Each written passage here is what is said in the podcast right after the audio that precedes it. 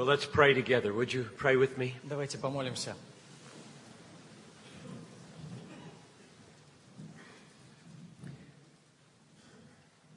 What shall we render to the Lord for all of his benefits to us? Чем воздать Господу за все блага, которые Он нам оказывает? We will lift up the cup of salvation and call upon the name of the Lord.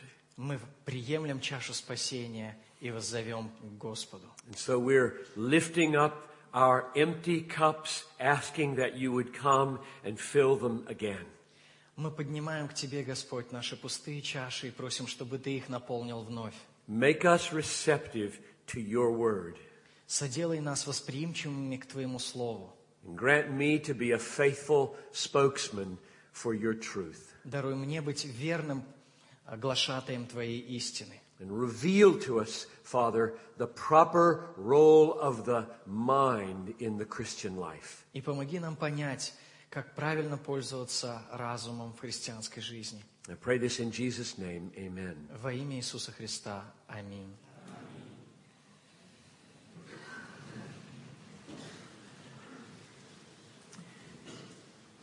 Briefly, by way of review, my main point this morning was that God is most glorified in us when we are most satisfied in Him. Позвольте повторить кратко, о чем мы говорили сегодня утром. Главная мысль утренней проповеди заключалась в следующем. Бог больше всего прославляется в нас тогда, когда мы находим наибольшее удовлетворение в Нем. And I just mentioned briefly at the end this morning that that is especially true in times of suffering and hardship. И я кратко утром упомянул, что это особенно применимо во время страданий и трудностей. So please don't leave here and say that John Piper told us to pursue our joy means avoid hardship. Поэтому, пожалуйста, ни в коем случае не говорите и не думайте, а, уезжая с этой конференции, что Джон Пайпер будто бы учил, что нужно стремиться к радости, а значит любой ценой избегать страданий. Jesus said very clearly, it is more blessed to give than to receive. Христос очень ясно говорил, блажение давать, нежели принимать. There's something more deeply satisfying in the human soul when you give yourself away than when you use other people to get. Человеческая душа каким-то странным и непостижимым образом на- находит наибольшее удовлетворение, отдавая, нежели пользуясь другими людьми для получения чего-то. I don't know anybody who has said that the bright, sunny, easy days have made them most happy in God. Я не встречал ни одного человека, который сказал бы, что наивысшее счастье в Боге испытал бы только во время радостных солнечных дней. It's just the opposite. Walking through deep waters of suffering have driven people down into God where they find Him most satisfying. Как раз наоборот. Когда люди проходят через глубокие пучины страдания, тогда это заставляет их искать наивысшее удовлетворение в Боге, и они обретают наибольшее счастье. So at our church, where somebody is always dying, when you have a large church, somebody is always dying, У нас довольно большая церковь, а когда у вас большая церковь, то практически постоянно, регулярно, каждую неделю кто-нибудь умирает. So we, we wave the flag of 2 Corinthians 6 verse 10. Поэтому мы постоянно зачитываем вот этот вот стих 2 Коринфянам э, 5.10. And there's one phrase in that verse which comes in the context of Paul's sufferings. И в этом стихе имеется одна фраза, которая имеет самое непосредственное отношение к страданиям.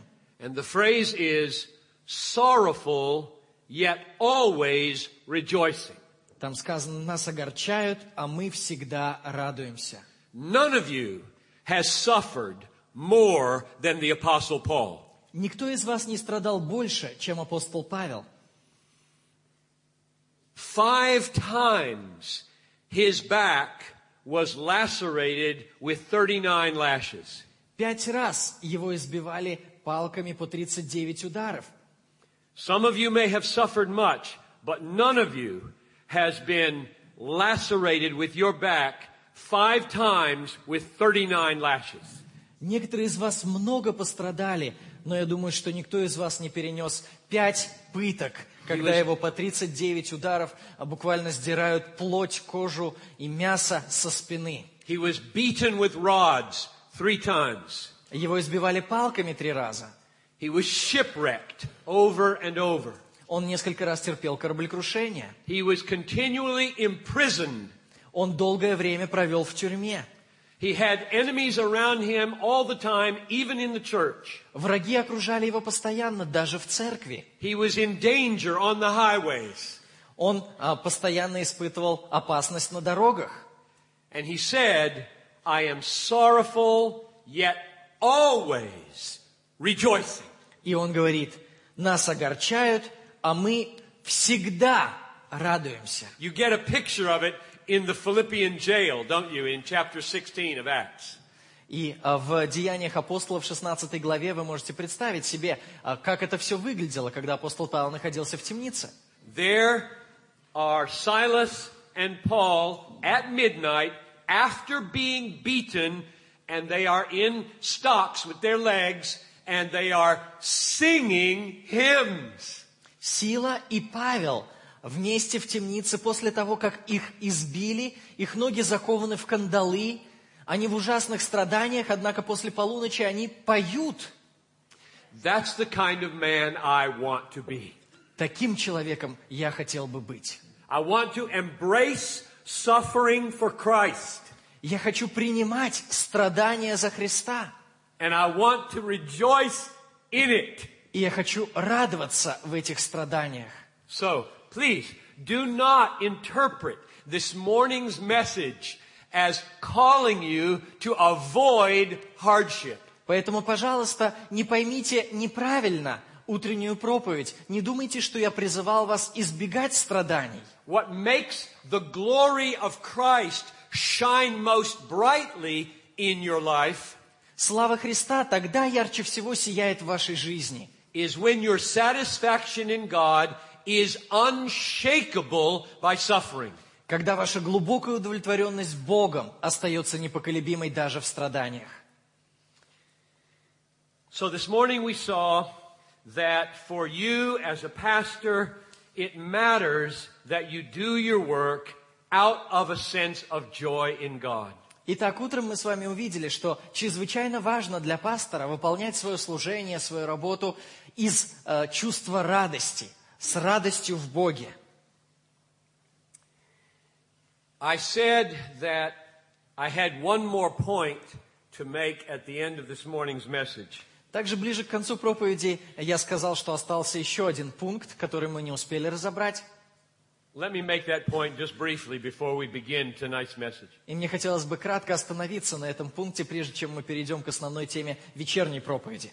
If joy in God is central to our ministry, we will be protected from many errors. Если радость в Боге занимает главенствующее положение в нашем служении, центральное положение в нашем служении, то это поможет нам избежать многих ошибок.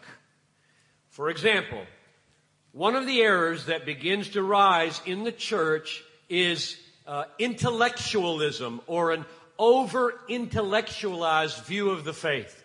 Например, одна из ошибок, которая угрожает церкви, это интеллектуализм.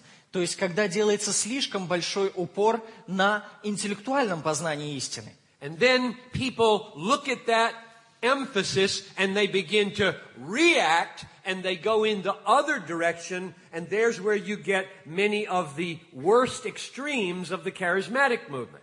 И когда люди видят вот эту вот ошибку, интеллектуализм, сухой интеллектуализм, то это заставляет их, вызывает в них реакцию, это отталкивает их, и они уходят в противоположную крайность, в антиинтеллектуализм. И здесь-то мы и видим самые худшие и крайние проявления харизматии. I find many people come to our church out of the extremes of the charismatic movement because they're hungry for good doctrine, but they don't want to give up emotion. Я заметил, что очень многие люди приходят в нашу церковь из харизматических церквей. Почему? Потому что они устали от этого антиинтеллектуализма. Они жаждут здравого библейского учения, здравой доктрины, но в то же самое время они не хотят отказываться от эмоций. Here's another example. If we keep joy in God at the center, we will avoid much legalism.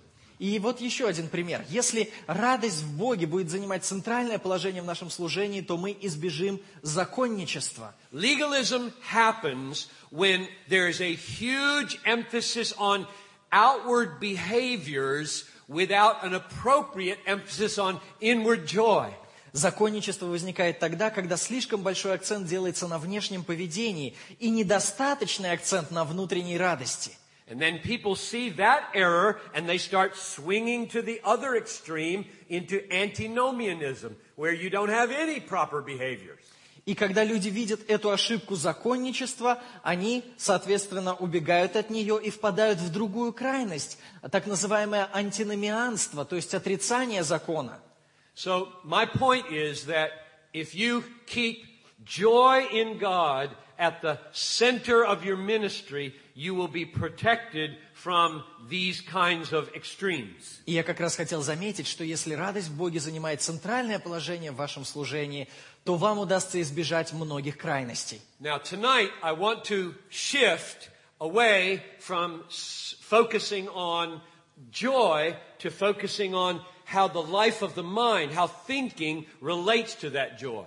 И теперь во время этой вечерней проповеди мне хотелось бы перейти к следующей теме. Если до этого мы говорили о том, как чувствовать Христа, мы говорили о радости в Боге, то сейчас речь пойдет о нашей интеллектуальной, мысленной, э, мыслительной жизни. So let me state my main point in several different ways. А я сейчас э, назову главную идею своей проповеди, и я повторю ее разными словами. Right thinking about God exists to serve right feelings for God. Правильное мышление о Боге служит тому, чтобы создавать правильные чувства в Боге. Logic exists for the sake of love. Логика существует ради любви. Reasoning exists for the sake of rejoicing. Логические рассуждения существуют ради радости. Doctrine exists for the sake of delight. Доктрина существует ради удовольствия. Reflection about God exists for the sake of affection for God. Размышления о Боге существуют для эмоций в Боге. The head is meant to serve the heart. Голова должна служить сердцу. So knowing truth is the proper means to admiring truth. Если мы познаем и понимаем истину, то это будет вести к восхищению истиной. So both thinking and feeling are indispensable. Таким образом, чрезвычайно необходимо, чтобы у нас было и правильное мышление, и правильные чувства. But they are not both ultimate. Но и то, и другое не является конечной целью. Thinking exists to serve admiring or worshiping or delighting in or being satisfied in God. Мышление существует для того, чтобы мы восхищались Богом, были удовлетворены Богом, для того, чтобы мы поклонялись Богу. The devil himself has many right thoughts about God. У самого дьявола, если подумать об этом, очень много правильных мыслей о Боге. My guess is the devil on some doctrines is more orthodox than you are, more correct than you are. И я готов предположить, что дьявол более ортодоксален в отношении некоторых доктрин, чем вы. But none of these doctrines give rise, cause in the devil any love for God, any worship for God, any delight in God. Однако знание правильных доктрин не вызывает у дьявола любовь к Богу, поклонение Богу, чувство по отношению к Богу. The devil totally believes that Jesus died for sinners. Дьявол совершенно четко убежден в том, что Иисус умер за грешников. The devil believes that Jesus rose from the dead. Он знает, уж кто-кто, а дьявол знает, что Иисус воскрес из The мертвых. devil believes that he's coming back. Дьявол знает, что Христос придет во второй раз на землю. And the devil hates him. И тем не менее дьявол ненавидит его. So knowing right things about Jesus doesn't automatically produce right affections. Так что знание правильных истин об Иисусе не производит автоматически правильные чувства. But knowing those right things about Christ is essential for having right affections for God. И тем не менее, без познания правильных доктрин, правильных истин о Боге невозможно иметь правильные чувства к Богу. Let me try to illustrate why it is that a, a, a well reasoned delight honors Christ. Позвольте проиллюстрировать вам, почему восхищение, основанное, восхищение Богом, восхищение Христом, основанное на правильном понимании, прославляет Христа. Suppose that you are walking down a street and a total stranger comes up to you and gives you a bag with $10,000 in it and asks you to deposit that money in his bank account and gives you his bank account number. Представьте себе, что вы идете по улице, и к вам подходит совершенно незнакомый человек, протягивает вам пакетик с десятью тысячами долларов и просит, чтобы вы положили эти деньги в банк на его счет, и он дает вам номер своего счета. And you don't know this man at all. Вы не знаете этого человека. And you ask him, who are you and why are you trusting me with $10,000 in cash to deposit this in your bank account? Why don't you think I will steal it? Почему? Кто вы такой? И почему вы мне доверяете? Почему вы думаете, что я не украду у вас эти деньги и действительно положу эти 10 тысяч на ваш счет?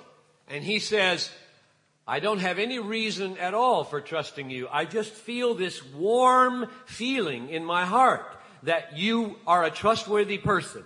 И он говорит вам, «А, я совершенно вас не знаю, но просто у меня такое теплое чувство, которое подсказывает мне, что вы меня не обманете. Now the question is, do you feel honored by that warm feeling in his heart? Вопрос такой, а, будет ли вам приятно, будет ли, а, будете ли вы считать это за честь, что человек испытывает какое-то теплое чувство по отношению к вам, совершенно вас не зная? No, you don't feel honored. He's stupid. Вряд ли. Вы просто почувствуете сожаление к этому глупому человеку. He's crazy. He's irrational. Он сумасшедший, он нерационален. He has no reason to trust you. He doesn't know you. У него нет никаких оснований верить вам, потому что он вас просто не знает. We are not honored by good, deep feelings toward us if they don't have any basis. Это не приносит нам никакой чести, если люди испытывают к нам какие-то теплые чувства без всякого на то основания, без всяких на то причин. But suppose when you ask him, why are you trusting me? Но представьте себе, если вы зададите этому человеку тот же самый вопрос в той же ситуации, почему вы мне доверяете? Suppose he says, you don't know me, but I have been watching you at work for over a year learning about your character. И этот человек скажет вам, вы меня не знаете, но я уже больше года наблюдаю за вами на работе, и я знаю ваш характер. I know you very well, and you are a reliable person. Я знаю вас очень хорошо и знаю, что вы надежный человек. And therefore I have a deeply felt confidence that you will not steal my money. Поэтому я глубоко уверен, что вы не украдете у меня деньги. Because you are a man of character, and I have reasons for believing that. Потому что вы глубоко порядочный человек, и у меня есть причины так думать. Now, do you feel honored by that deep feeling in that man's heart? Тогда принесет ли это вам какое-то удовлетворение? Будет ли это для вас честью? Yes, you do. Да, несомненно. Because emotions that are well grounded, feelings of confidence and trust and delight in a person that have reasons are an honor to that person. They glorify that person. Потому что эмоции, которые имеют под собой твердое основание, которые основаны на определенных фактах, на определенных рассуждениях, тогда такие эмоции являются честью. So, when I say God is most honored or glorified in me, when I am most satisfied in Him, I mean a well-grounded satisfaction.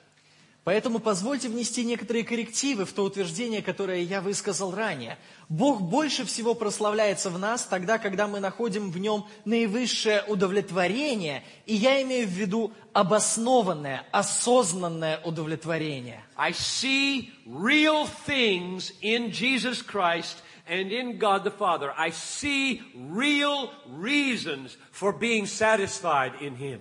Это когда я вижу настоящие фактические причины находить удовлетворение в Иисусе Христе, а не просто испытываю какое-то непонятное теплое чувство.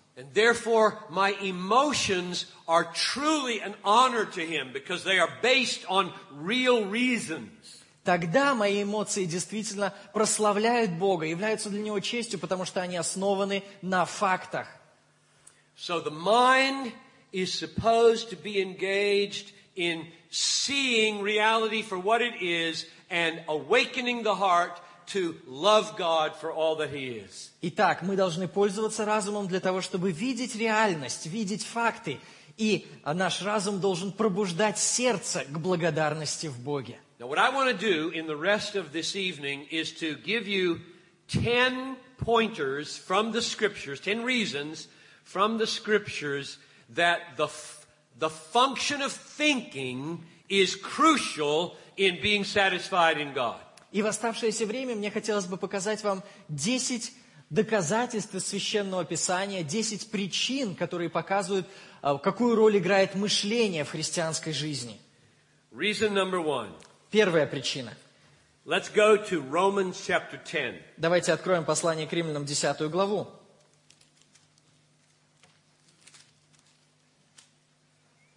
And I'll read the first two verses here. Я прочитаю первые два стиха. Brothers, my heart's desire and prayer to God for them is that they may be saved.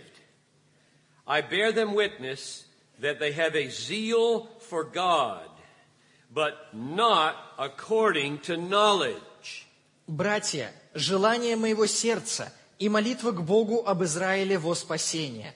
Ибо свидетельствую им, что имеют ревность по Боге, но не по рассуждению, не согласно знанию. So here is a group of people that have a zeal for God.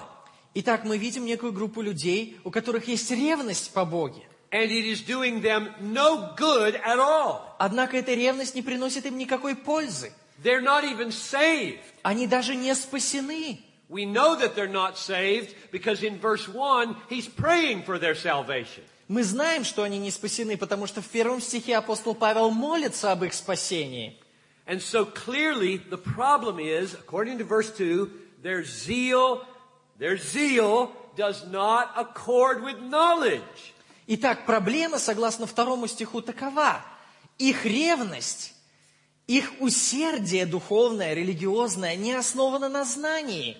So as much emphasis as I put this morning on zeal for God, now you can see how worthless that zeal is if it's not based on true knowledge. Так что, хотя сегодня утром мы сделали такой большой акцент на внутренней духовной ревности о Боге, на эмоциях, вы можете увидеть, что эта ревность может быть совершенно бесполезной без правильного знания. And so the use of the mind to come to true knowledge is necessary so that our satisfaction in God will be an honor to Him. Поэтому нам чрезвычайно необходимо пользоваться разумом для того, чтобы познавать Бога, для того, чтобы наша удовлетворенность в Боге имела основание и прославляла Его. Argument number two. Второй аргумент. 2 Timothy chapter 2 verse 7. 2 Тимофею, 2 глава, 7 стих. Paul says to this uh, young Timothy, think over what I say. Павел пишет молодому служителю по имени Тимофей. For the Lord will give you understanding in everything. Разумей, что я говорю, да даст тебе Господь разумение во всем.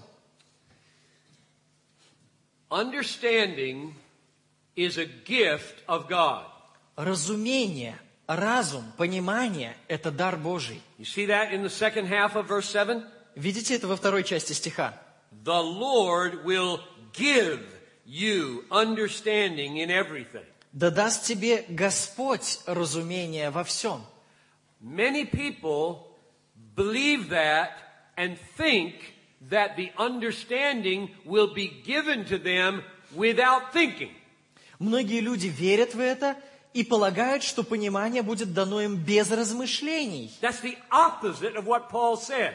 Однако это а, противоположно тому, что говорит Павел.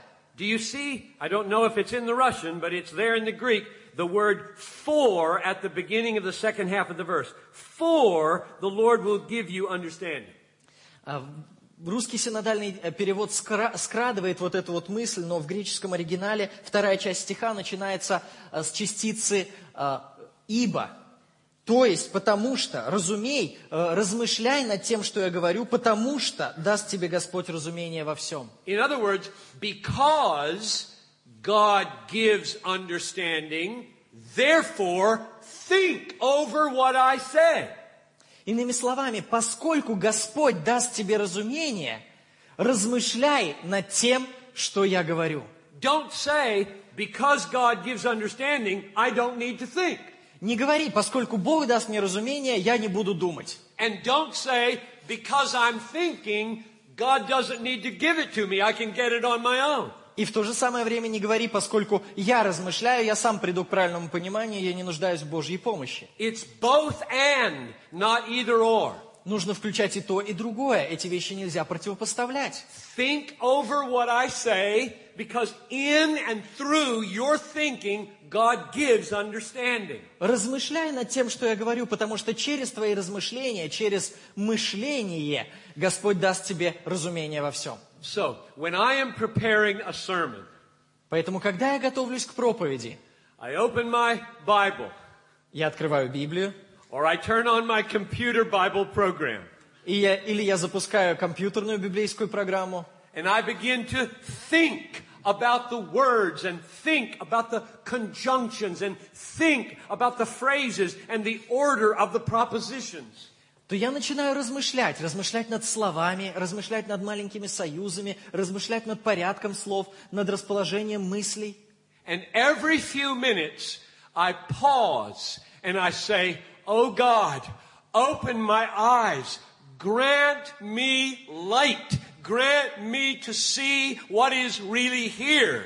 И через каждые несколько минут я останавливаюсь и молюсь, Господи, открой глаза мои, помоги мне увидеть, даруй мне разумение, что здесь сказано. Because I know that I am dependent on the Holy Spirit to see the truth that is really here. Потому что я знаю, что я не могу понять то, что здесь сказано, то, что здесь написано без помощи Святого Духа. But that does not stop me from thinking. Однако такая молитва не заставляет меня прекратить размышлять. Because Paul said, think over what I say. Потому что апостол Павел пишет, размышляй над тем, что я говорю. Thinking hard about biblical truth is the means through which the Holy Spirit opens us to the truth.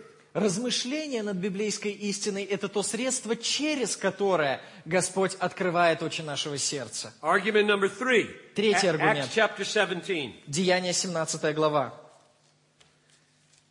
The apostle Paul, time and time again, entered into the synagogue in order to persuade Jews to become Christians. Апостол Павел снова и снова приходил в синагоги и там размышлял вместе с иудеями об Иисусе Христе. Now, how did he do that? Как же он это делал? Chapter 17, verses 2 and 3 of Acts. Деяние 17 глава, 2-3 стихи. Paul went in, as was his custom, and on the on three Sabbath days he reasoned with them from the scriptures, explaining and proving that it was necessary for the Christ to suffer and to rise from the dead, saying, This Jesus whom I proclaim to you is the Christ. Павел по своему обыкновению вошел к ним и три субботы говорил, или по-другому можно перевести, рассуждал с ними из Писаний, открывая и доказывая им, что Христу надлежало пострадать и воскреснуть из мертвых, и что этот Христос есть Иисус, которого я проповедую вам. Now, Paul knows that these unbelievers are blind and deaf and dead in their trespasses and sins. Апостол Павел прекрасно знает, что эти неверующие слепые и, а, не, а, и а, находятся во тьме, во грехах своих. So you might wonder, well, if all these people that he's talking to are blind and deaf and dead, why is he arguing with them? А, Просьба срочно убрать машины, припаркованные у отеля э, Лелик Болик, кажется, вот где-то такое странное название. Вот здесь вот, м, прям напротив церкви, там где-то рядом, чуть-чуть пониже по дороге. Если там кто-то припарковал машины, пожалуйста, э, уберите их, припаркуйте в другом месте. Извините, пожалуйста, братья. Sorry, could you repeat that again, yeah? Could you repeat what you just said? So the question is, if, if Paul believes that these unbelievers are, are blind, spiritually blind, and deaf and dead, why would he even talk to them? Итак, если апостол Павел убежден, что эти неверующие люди являются глухими и слепыми, э, духовно мертвыми, то почему он вообще с ними разговаривает? Because God has ordained that the means through which life would be given and truth would be imparted is through Paul's reasoning. Потому что Господь предопределил средства, через которые Он действует. И Бог действует посредством размышления и рассуждения об истине. Paul knows that according to 1 Peter chapter 1 verse 23, we are born again through the word of God. Апостол Павел должен был знать, что согласно первому посланию Петра, 1 глава 23 стих, мы возрождены через Слово Божье.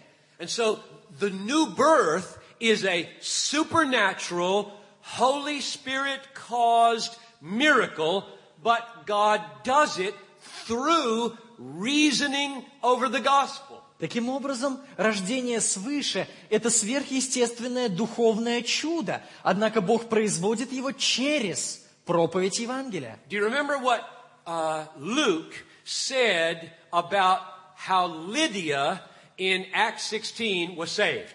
Помните, что сказал евангелист Лука в Деяниях апостолов в 16 главе о спасении Лидии? Paul finds this group of women beside a river and he shares the gospel with me. He reasons with them out of his mind and his mouth. Апостол Павел находит группу женщин около реки и начинает проповедовать им Евангелие, размышляет, рассуждает с ними. And Lydia is listening with her mind in, to a rational presentation of the gospel.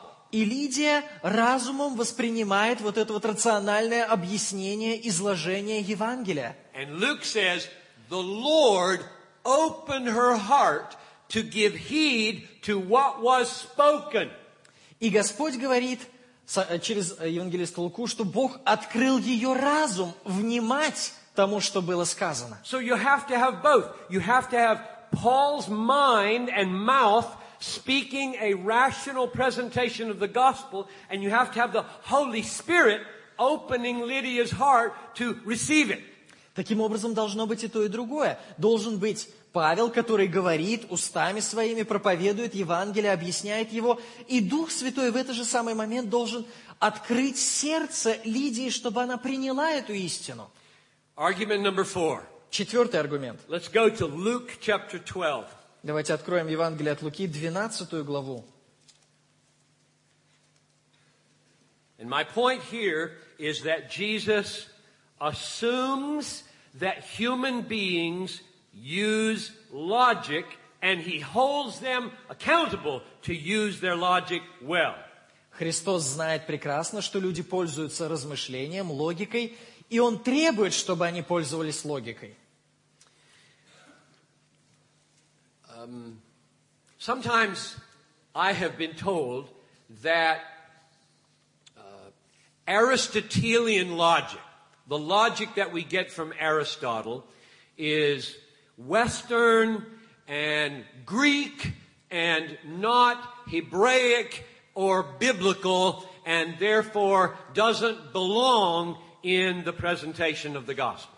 Иногда мне доводилось слышать, э, как некоторые люди говорили, что Аристотелева логика, а, логика, которой в основном и пользуется, формальная логика, а, что это логика западная, или иногда говорят логика греческая, однако а, она не соответствует еврейской логике, и поэтому ей не место в изложении Евангелия. Let me just explain briefly what I mean by Aristotelian logic. А, Позвольте кратко пояснить, что имею в виду под аристотелевой логикой. We all know what a syllogism is. Все мы знаем, что такое силлогизм, да? Okay. Premise number one, Умозаключение. premise number one, all men are mortal. Первая посылка. Все люди смертны. Premise number two, Plato is a man. Вторая посылка. Платон – это человек. Conclusion, Plato is mortal. Заключение, вывод.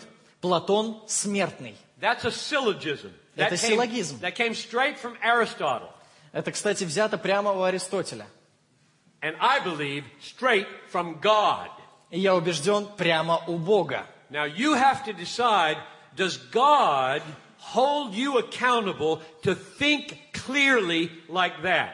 И вам придется для себя решить, ожидает ли Бог, что вы будете ясно и логично мыслить, или для Бога логика вообще не важна. Would God be pleased if you used a syllogism like this? Будет ли Богу угодно, если вы построите такое умозаключение? Cows have four legs. У коров четыре ноги, My dog has four legs. у моей собаки четыре ноги. Therefore, my dog is a cow. Следовательно, моя собака – это корова. I don't think God would be pleased Я думаю, что Богу не угодно будет такая логика, because that's bad logic. потому что это неправильная логика, неправильно построенное умозаключение. You should not care at all about my opinion about logic. Но вообще-то мое мнение по поводу логики должно быть вам не столь значимо. But you should care a lot about what Jesus thinks about logic. Однако вы должны очень серьезно отнестись к тому, как Христос мыслит о Now, логике. listen carefully as we read verses 54 through 40 through 57 Прочитайте, пожалуйста, вместе со мной стихи с 54 по 58. of Luke 12. Луки 12 глава. Uh, Jesus uh, said to the crowds, When you see a cloud rising in the west, you say at once, A shower is coming. And so it happens. And when you see the south wind blowing, you say, There will be scorching heat. And it happens. You hypocrites! You know how to interpret the appearance of earth and sky. Why do you not know how to interpret the present time? Why do you not judge, that is, use your minds for yourselves what is right? Сказал же и народу, когда вы видите облако, поднимающееся с запада, тотчас говорите, дождь будет, и бывает так. И когда дует южный ветер, говорите, зной будет, и бывает. Лицемеры, лицо земли и неба распознавать умеете, как же времени этого не узнаете? Зачем же вы и по самим себе не судите, то есть не рассуждаете, чему быть должно? Now, let's notice the syllogism implied in verse 55. Давайте обратим внимание на то, какое умозаключение подразумевается в 55 стихе. Jesus is saying to these people, you are really good in using your minds when it comes to matters like weather. Христос говорит, а вы очень хорошо пользуетесь мышлением, рассуждениями, когда дело касается погоды. So here's the syllogism. Premise number one, it always gets hot when a south wind blows. Итак, представим себе первую посылку в нашем умозаключении. Когда дует южный ветер, всегда становится жарко. Premise number two, a south wind is blowing. Вторая посылка. Сейчас дует южный ветер. Conclusion, it will be hot today. Умозаключение значит станет жарко. Now that is pure Aristotelian logic, Это чистой воды Аристотелева логика. which I believe is straight out of the mind of God. Я убежден, что это а, логика, которой не придерешься. Она взята, ну, буквально от самого Бога. and confirmed by the example of Jesus and Jesus holding these people accountable to use it well. И подтверждается словами самого Христа, и Христос даже упрекает этих людей, что они не пользуются этой логикой в других вопросах. What do you think he means in verse 57? Как вы думаете, что он имеет в виду в 57 стихе? Why do you not judge for yourselves what is right? Зачем же вы сами для себя не рассуждаете, так можно перевести этот стих, чему быть должно? Your minds are so effective when they're dealing in natural things. А Вы так хорошо рассуждаете о природе. But when your minds are applied to spiritual things, you don't think clear at all. А когда дело касается духовных вопросов, вы теряете ясность ума. It would be like contemporary Russians and Americans being able to do amazing scientific things. Можно провести другое сравнение. Представьте себе, что современные страны, такие как Америка и Россия, э, добиваются больших успехов в в области э, научных исследований. Uh.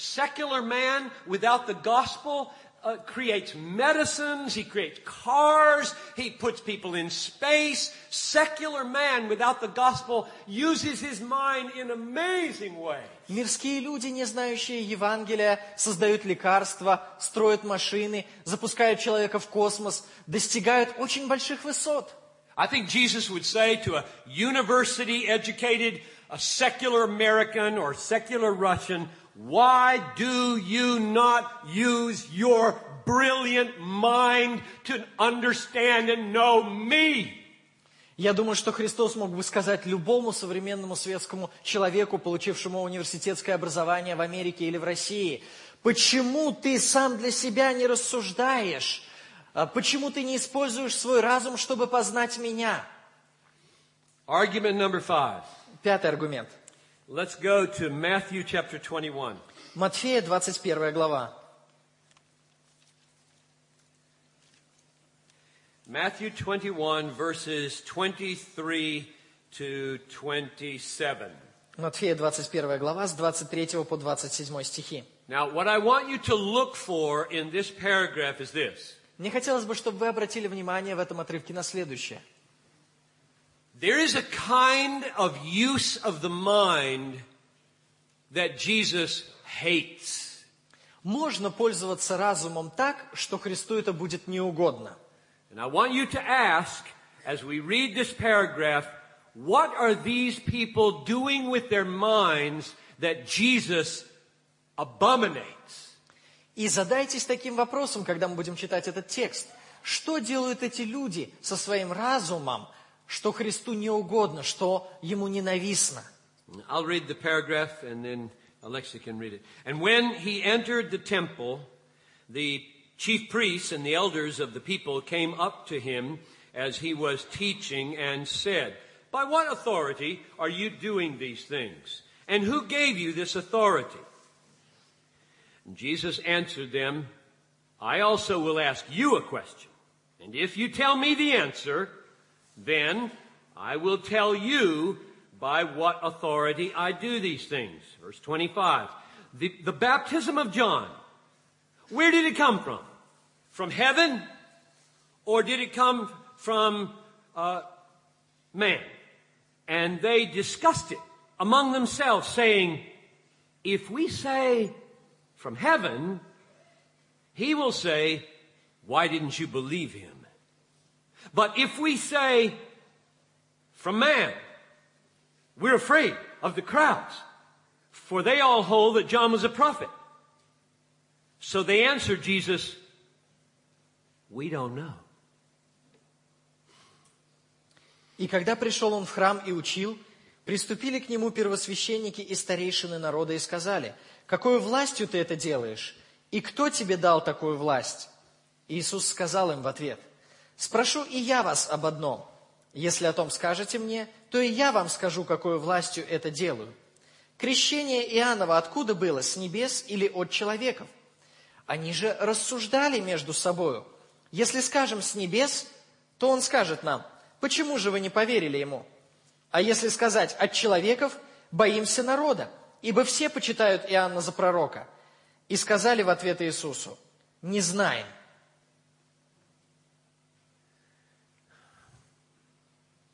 What were they doing with their minds? Что они делали? Как они пользовались своим разумом?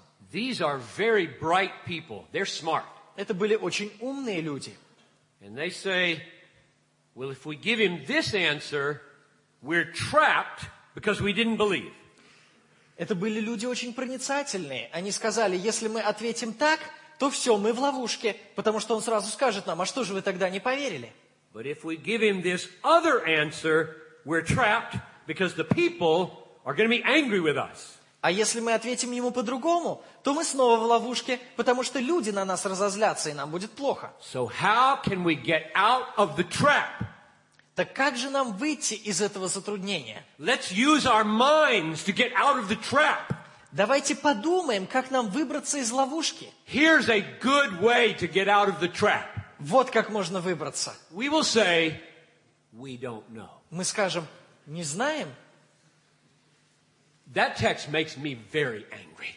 Этот текст заставляет меня испытывать неприятные чувства. I am surrounded in America by people like that. Потому что в Америке меня окружают люди такого рода.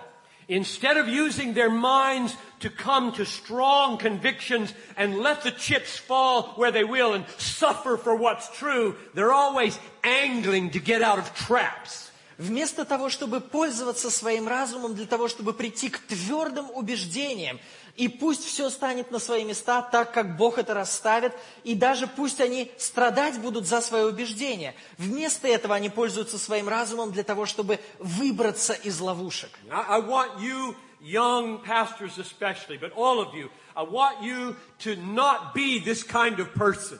Я хочу, чтобы вы, и особенно молодые пасторы, у которых еще все впереди, я хочу, чтобы вы не стали такими людьми. If your mind, studying the truth, leads you to a conviction that will get you into trouble, believe it, speak it.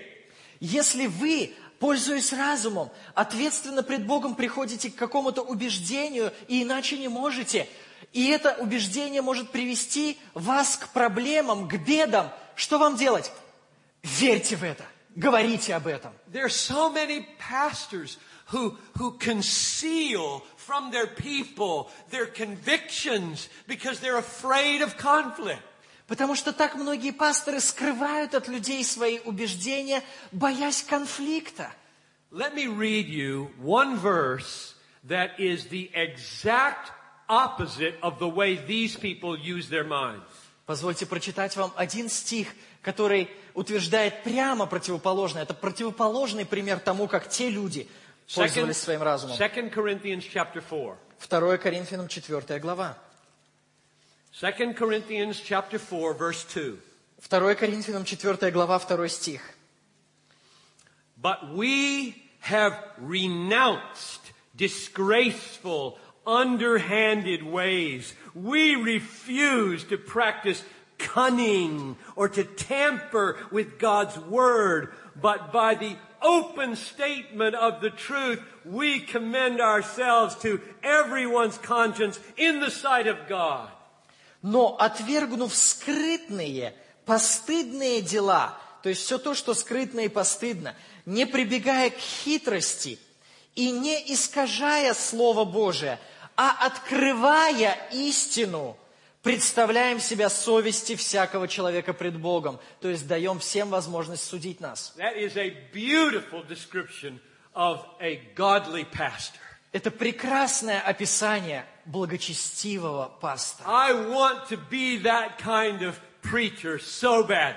Я очень хочу быть таким проповедником.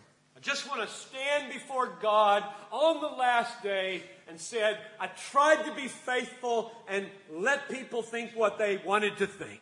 Я хочу, чтобы в последний день я мог предстать перед Богом и сказать, Господи, я старался изо всех сил быть верным Тебе, И люди могли думать обо мне либо хорошо, либо плохо. I don't want to be the kind of pastor who's always watching what people are going to say and then governing what comes out of his mouth by what the people are going to say.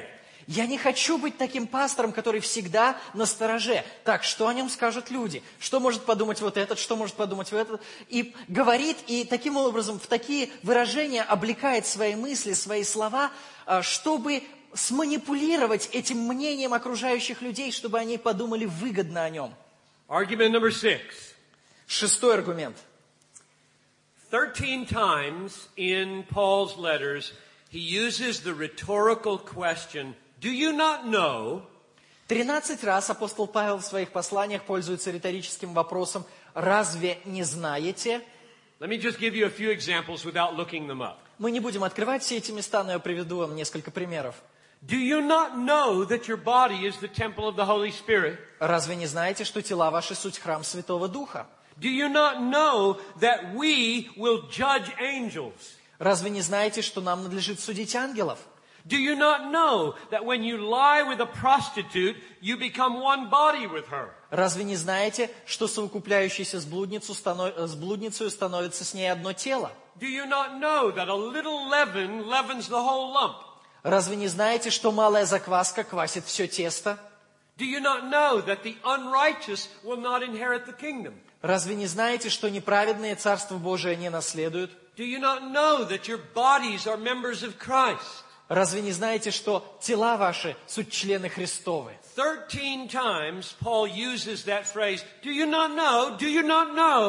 Тринадцать раз апостол Павел пользуется этой фразой. Разве не знаете? Разве не знаете? Now what is he thinking when he uses that question? Когда он задает такой вопрос, что он имеет в виду, что он подразумевает? He's thinking, if you knew, you would be acting differently. Он, по сути, подразумевает следующее. Если бы вы это знали, то вы бы поступали иначе. Things. Если вы будете это знать, то ваши сердца будут иными. So kind of. И вот апостол Павел пишет свои послания для того, чтобы дать им правильное знание, знание библейской истины, которое изменит их разум и их жизнь. This is the way we transform our churches. Именно так и изменяются церкви. We don't manipulate them and coerce them into trying to act certain ways. Мы не, пуль- мы не манипулируем людьми, мы не играем с ними какие-то, не ставим с ними какие-то трюки, как с животными, для того, чтобы они определенным образом поступали. My, my wife and I, I remember, visited a church in uh, Asheville, North Carolina. You probably won't know that where that is. We visited a church while we were on vacation, and my wife, who is very tolerant, left the church saying, "I don't think we'll ever go back there." Однажды мы с женой были на каникулах э, в Северной Каролине, в городе Эшвилле, и мы попали в одну церковь, и моя жена, которая вообще э, является очень веротерпимой, она э, после посещения этой церкви сказала, все, ноги моей здесь больше не будет. This preacher had spent his whole sermon um, hammering on his people to come to the meeting on Wednesday nights. Этот проповедник потратил все церковное богослужение на то, чтобы громоподобным голосом донести до своих людей и убедить их, чтобы они пришли на собрание в среду вечером. and hammering on them to give money the way they should give money. Затем он говорил о том, опять же, настоятельно так вот, э, громоподобно, что люди должны жертвовать больше денег. Thinking. Мы сидели и думали, не убеждает. We just wanted to go away. Нам наоборот хотелось уйти. And the people were going away. И люди на самом деле так и поступали.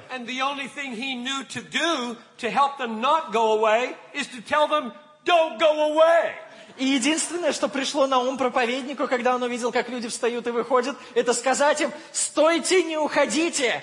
That's not what Paul did. Не это делал апостол Павел. Paul said, don't you know that it is more blessed to give than to receive?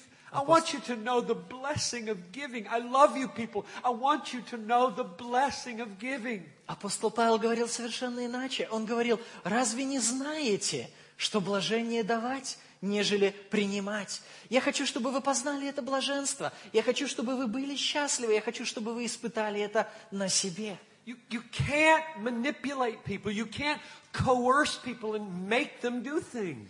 Нельзя манипулировать людьми, нельзя просто принуждать их, нельзя заставлять их что-то сделать. It has to come from inside, come from their heart. Это должно рождаться внутри, это должно проистекать из сердца. And that means they have to have knowledge that awakens love. А чтобы было так, у них должно быть правильное знание, которое пробуждает любовь. Argument number seven. Седьмой аргумент. The Bible tells us that God or Christ has given to his church pastors and teachers. Библия говорит нам, что Бог поставил в церкви пасторов и учителей. We find that in Ephesians 4:11. Об этом сказано в послании к Ефесянам, 4 главе 11 стихе. And he tells us in 1 Timothy 3 that these leaders should be apt to teach. They should be good teachers. И в первом послании к Тимофею, 3 главе сказано, что эти руководители церкви должны быть способны других учить, учительны.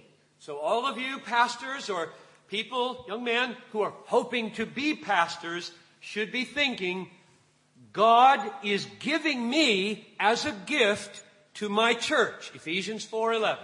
Итак, все вы пасторы или молодые люди, которые в будущем станут пасторами, вы должны думать, Господь хочет дать меня в дар церкви.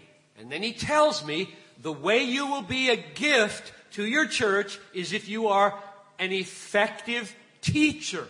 И затем он говорит сразу же вслед за этим, как ты можешь стать действительно хорошим, приятным подарком для церкви, если ты будешь учителем, если ты будешь эффективным учителем.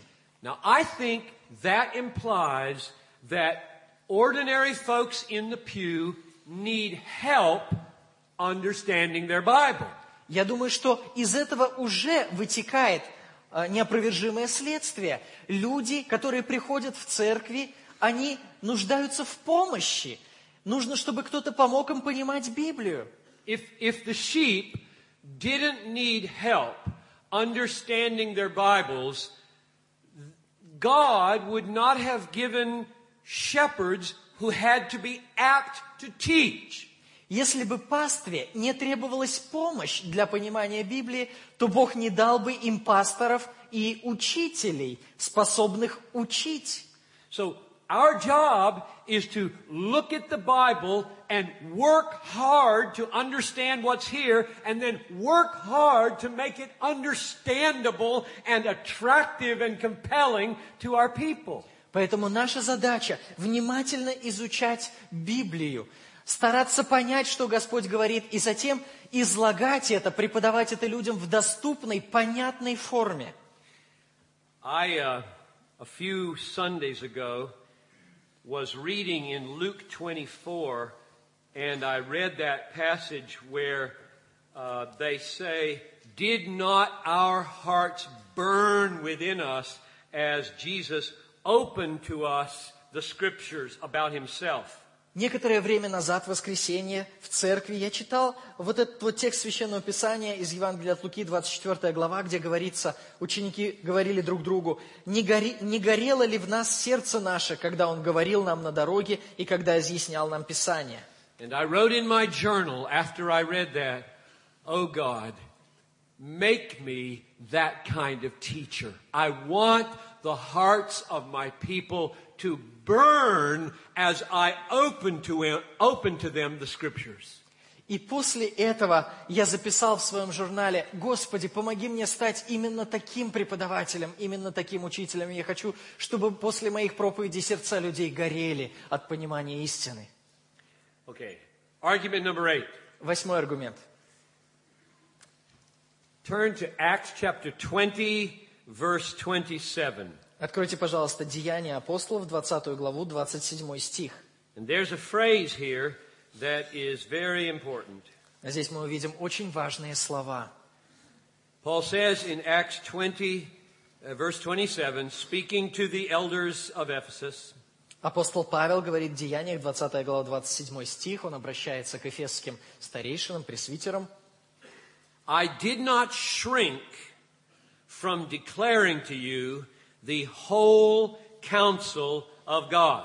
«Ибо я не упускал возвещать вам всю волю Божью». What is the whole counsel of God?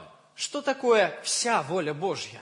Well, that would be another sermon series to unpack what that is. Для того, чтобы разъяснить достаточно подробно, что это такое, потребовалась бы целая серия проповедей. But here's the one point I want to make tonight.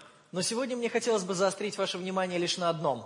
In order to give to our people the whole counsel of God, it takes tremendous mental effort to find the whole counsel of God in the Bible. Для того, чтобы преподавать людям всю волю Божью, требуются огромные мысленные усилия, требуется огромная мыслительная работа для того, чтобы найти всю волю Божью в Писании. In one sense, this is the whole counsel of God. В каком-то смысле мы можем сказать, вот это вся воля Божья. But that's not what Paul meant here. Однако не это имеет в виду апостол Павел. This is too big. He didn't read the Bible to them on the beach in the afternoon.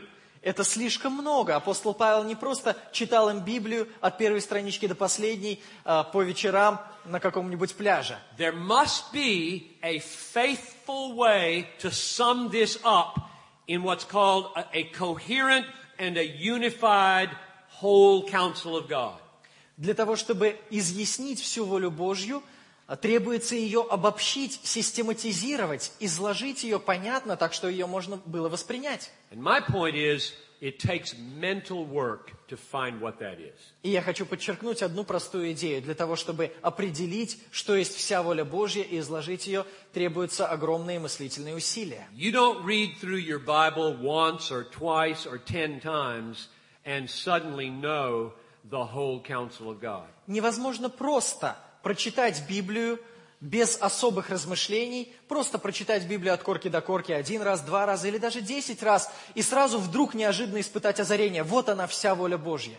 You have to ask hard questions about how the, the different parts of Revelation fit together. Требуется задавать себе сложные вопросы. Вопросы о том, как разные части Божьего откровения друг с другом сопоставляются. I think this is why in 2 Timothy chapter 2 verse 15, uh, Paul calls the expositor a workman who rightly handles the word. A workman.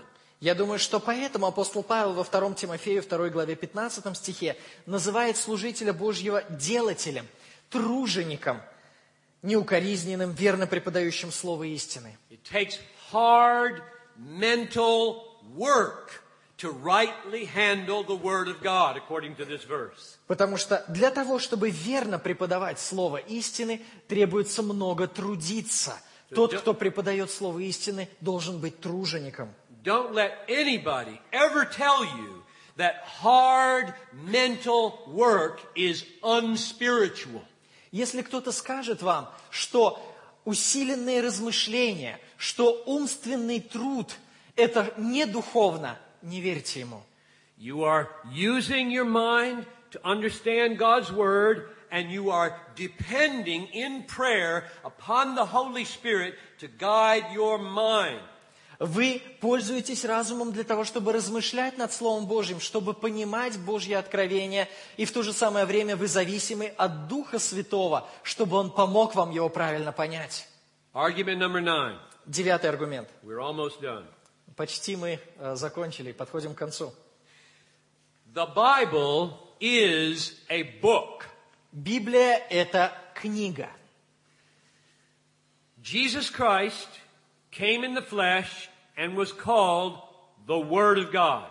Иисус Христос пришел во плоти и был назван Словом Божьим. He taught many things and he did many things. Он многому учил и много дел совершил.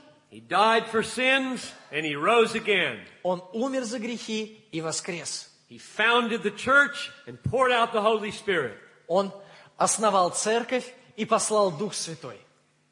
And all of that foundational speaking and doing is preserved in a book. И все самое главное из того, что он сказал и сделал, было запечатлено в книге. And my point is simply reading a book is very hard work. И я хочу сказать лишь одну простую идею. Читать книгу – это тяжелая работа. For most of you, Russian is your native language. Для большинства здесь присутствующих родным языком является русский. You learned it when you were two or three or four years old. Вы учились этому языку, когда вам было два года, три, четыре года. You didn't know you were working when you did it. И когда вы учились русскому языку, вы даже не подозревали, что вы выполняете огро- э, сложные мыслительные операции. And so just like me with English, you with Russian, you assume that reading just comes naturally. Поэтому, а, когда я, допустим, читаю на английском языке или когда вы читаете на русском языке, а, мы с вами естественным образом полагаем, что чтение – это что-то простое, это приходит естественным путем. But there is a kind of passive reading and there is an active reading that digs and wants to understand everything it sees. Но читать можно по-разному. Есть пассивное чтение, когда мы читаем просто, э, и что отложится, то отложится. И есть активное чтение, когда мы вдумываемся в текст, когда мы задаем вопросы, когда мы стараемся понять всю глубину того, что здесь сказано.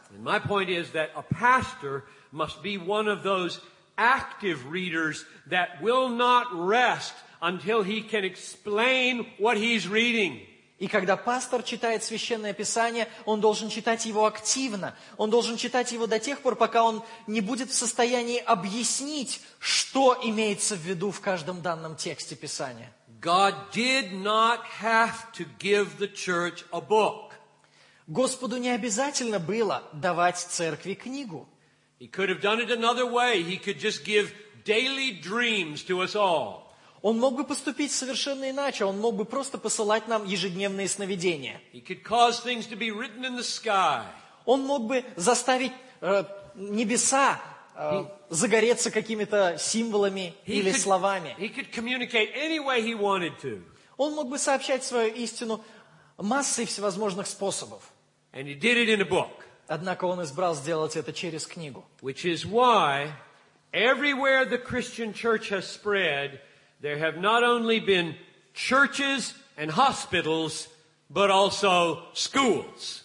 Поэтому-то везде, где распространялась христианская церковь по лицу земли, появлялись три рода учреждений. Появлялись церкви и больницы, но не только они. Также появлялись школы. It's because we're dependent on a book that we want people quickly to learn how to read and then quickly to have the Bible in their language and quickly to learn how to think carefully and doctrinally about the book. Потому что мы во многом зависим от вот этой книги. Мы хотим научить людей как можно быстрее читать, и как можно быстрее дать им эту книгу, и как можно быстрее дать им возможность самим читать и познавать истину Божью. Last argument, number 10. Последний аргумент, десятый. And what I want to do here in closing is simply um, show you what I mean by thinking carefully about a passage of Scripture. В заключение мне хотелось бы продемонстрировать вам, что я имею в виду, говоря, что нужно обдумывать текст Священного Писания внимательно. So let's go finally to uh, Matthew chapter 7, Давайте откроем Евангелие от Матфея, седьмую главу, verses 7 through 12. с 7 по 12 стихи. «Просите, и дано будет вам, ищите, и найдете, стучите, и отворят вам. Ибо всякий просящий получает, и ищущий находит, и стучащему отворят. Есть ли между вами такой человек, который, когда сын его попросит у него хлеба, подал бы ему камень? И когда попросит рыбы, подал бы ему змею? Итак, если вы, будучи злы, умеете даяния благие давать детям вашим, тем более Отец ваш Небесный даст благо просящему Него. Итак, во всем, как хотите, чтобы с вами поступали люди, так поступайте и вы с ними, ибо в этом закон и пророки. Now, what is Jesus doing in verse 11? What is Что? Христос хочет сказать в 11 стихе? And the answer is, he's reasoning. Христос рассуждает. He's reasoning from what is less likely to what is more likely. Он использует аргумент от меньшего к большему, от того, что менее вероятно, к тому, что более вероятно. What is less likely is that an evil father will give good things to his children. Менее вероятно то, что злой отец даст что-то хорошее своему ребенку. But evil fathers do give good things to their children, Jesus says. Однако Христос говорит, что даже злые отцы дают, умеют давать какие-то добрые дары своим детям. So the way the argument works is God is a father who is not evil. И аргумент строится следующим образом. Бог это тоже отец, однако он не злой отец. And then he draws the conclusion. И отсюда следует вывод. How much more will your father give you good things when you ask him? Тем более Отец ваш Небесный даст благо, если вы будете у Него просить. This is an argument. This is a reasoning. Это аргумент, это умозаключение, рассуждение. He expects the people in your church to follow this reasoning. Христос ожидает, что люди в ваших церквях будут следить внимательно за ходом Его мысли. Why? Почему? Because he wants them to feel joyful confidence that God answers prayer. Потому что Христос хочет, чтобы люди были радостны от осознания того, что Бог отвечает на их молитвы. Jesus doesn't aim at right reasoning. He uses right reasoning to aim at joyful confidence. Правильный способ рассуждения – это не самоцель для Христа. Он использует правильный способ рассуждения для того, чтобы привести к чему-то еще, к радостной уверенности в Боге. So how are you going to help your people believe in prayer? Believe that God answers prayer? Как вы можете помочь людям в ваших церквях поверить в молитву, поверить в то, что Бог отвечает на молитвы? Вы будете рассуждать вместе с ними, вы будете пользоваться аргументами, доводами, как Иисус Христос это делает. You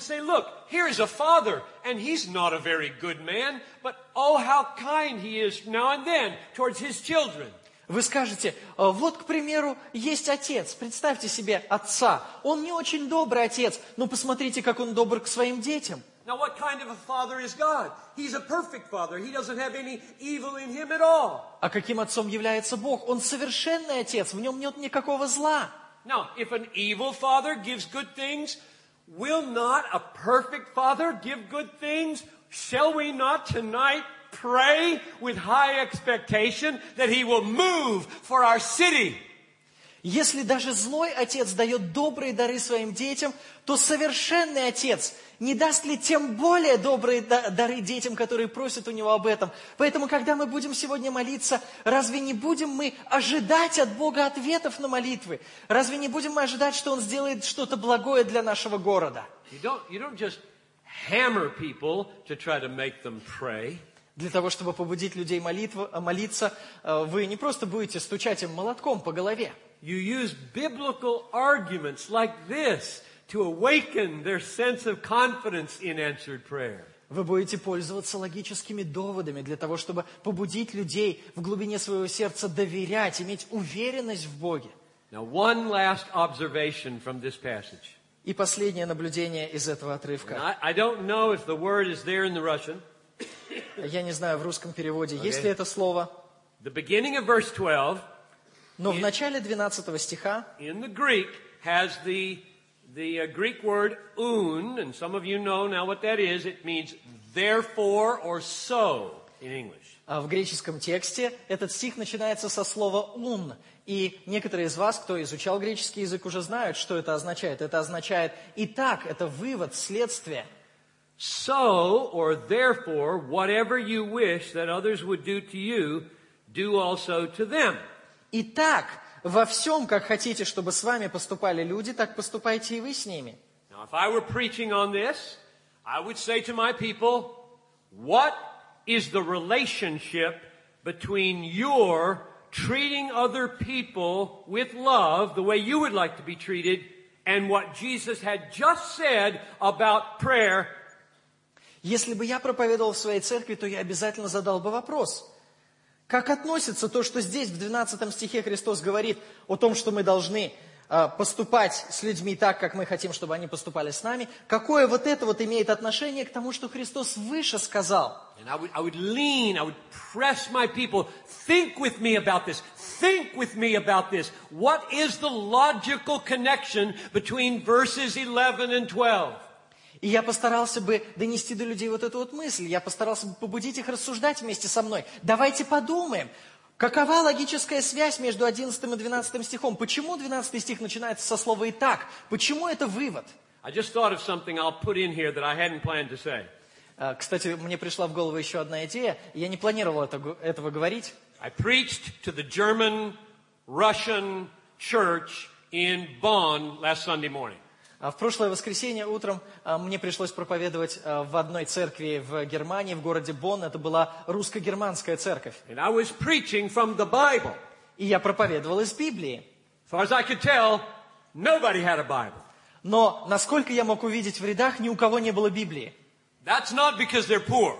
Не потому, что у них нет денег купить Библию. I don't know what the reason is. Do they Я не знаю, по какой причине. В ваших церквях люди приносят с собой Библии. That's a bad habit. Это очень плохая привычка не приносить Библию. I couldn't show them anything. Я не мог ничего им показать. I want to say, look with me, look with me. I want you to see this. Я хотел им сказать, посмотрите, посмотрите, вот, посмотрите своими глазами. You shouldn't take my word for it. Who am I? I'm just a man. Не принимайте просто мое слово на веру. Кто я такой? Я просто человек. This is the most valuable thing in the universe after God. А это самая ценная вещь во Вселенной, самая ценная после Бога. And you don't bring it to church? И вы не приносите Слово Божье с собой в церковь? What kind of preaching has caused that to come about? Какая, какая проповедь, какого рода проповедь заставила вас перестать приносить Библию в церковь? You've got, they've got to see the connection between verses 11 and 12, or they won't live this way. Слушатели обязаны увидеть связь между 12 и 11 стихами, иначе они не будут жить согласно тому, что написано. You, you can't say to sinful human beings like me, Вы не можете сказать греховным людям, таким как я, treat everybody the way you would like to be treated. Относитесь ко всем так, как вы хотите, чтобы к вам относились. That would totally transform American and Russian society. Если бы только это действительно произошло, то э, и русское, и американское общество коренным образом преобразились бы. None of us can live that way in our own strength. Однако своими силами никто из нас не способен жить так. Where do you get the strength to treat somebody the way you would like to be treated? Which means you inconvenience yourself for their benefit. Где же взять силу жить так, как здесь сказано? Где же взять силу поступать с другими людьми так, как вы хотите, чтобы они поступали с вами? Иными словами, жить ради их блага. And the answer to that question is in the word therefore at the beginning of verse 12. И ответ на этот вопрос лежит в начале 12 стиха, в этом маленьком союзе «Итак». Because you have a Father in heaven who promises to give you everything you really need, therefore you can love other people at great cost to yourself. Поскольку у вас есть такой великий небесный Отец, который может давать и дает даяния благие просящему Него, поэтому вы можете поступать с другими людьми так, как хотите, чтобы они с вами поступали. Summing up, God is most glorified in us when we are most satisfied in Him. Итак, подводя итог, мы повторим то, что говорили уже раньше. Бог больше всего прославляется в нас тогда, когда мы находим наивысшее удовлетворение в Нем. And when we are most satisfied in Him, our lives are freed from greed and fear to become radical, risk-taking, sacrificial lovers of other people. И когда мы находим наивысшее удовлетворение в Боге, то это освобождает нас от жадности и от страха и дает нам возможность жить полноценной, наполненной, э, само- э, самопожертвованием, жертвенной жизнью ради блага других. And that kind of satisfaction in God comes from right thinking about God in the Bible. И такое удовлетворение в Боге возникает тогда, когда мы правильно мыслим о Боге на основании Священного Писания. And the last thing we'll do tomorrow morning, Lord willing, is ask, how does this stream of satisfaction in God and right thinking about God produce preaching? И завтра мы поговорим о последнем нашем вопросе. Христос – это наша проповедь.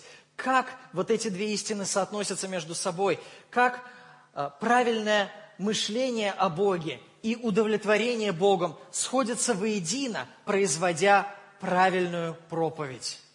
Let's close in a word of prayer. Давайте помолимся. Oh, Father in heaven, I pray that many things will be the result of what we have done here together tonight. Отче Небесный, я молюсь, чтобы эта конференция принесла большие плоды. I pray that one of the things that will result is a high love for and regard for the Bible. Я прошу, чтобы прежде всего у всех присутствующих возросла и укрепилась любовь к Библии. And I pray that a new uh, resolve to think deeply about the Bible will result. И Я прошу, чтобы у многих людей появилось желание и даже твердое намерение начать более глубоко размышлять над Библией. And I pray that the effect of that right thinking about your word will be profound satisfaction in you, in our hearts. И я прошу, чтобы в результате правильного размышления над Твоим Словом в наших сердцах зародилось еще более глубокое удовлетворение Тобою.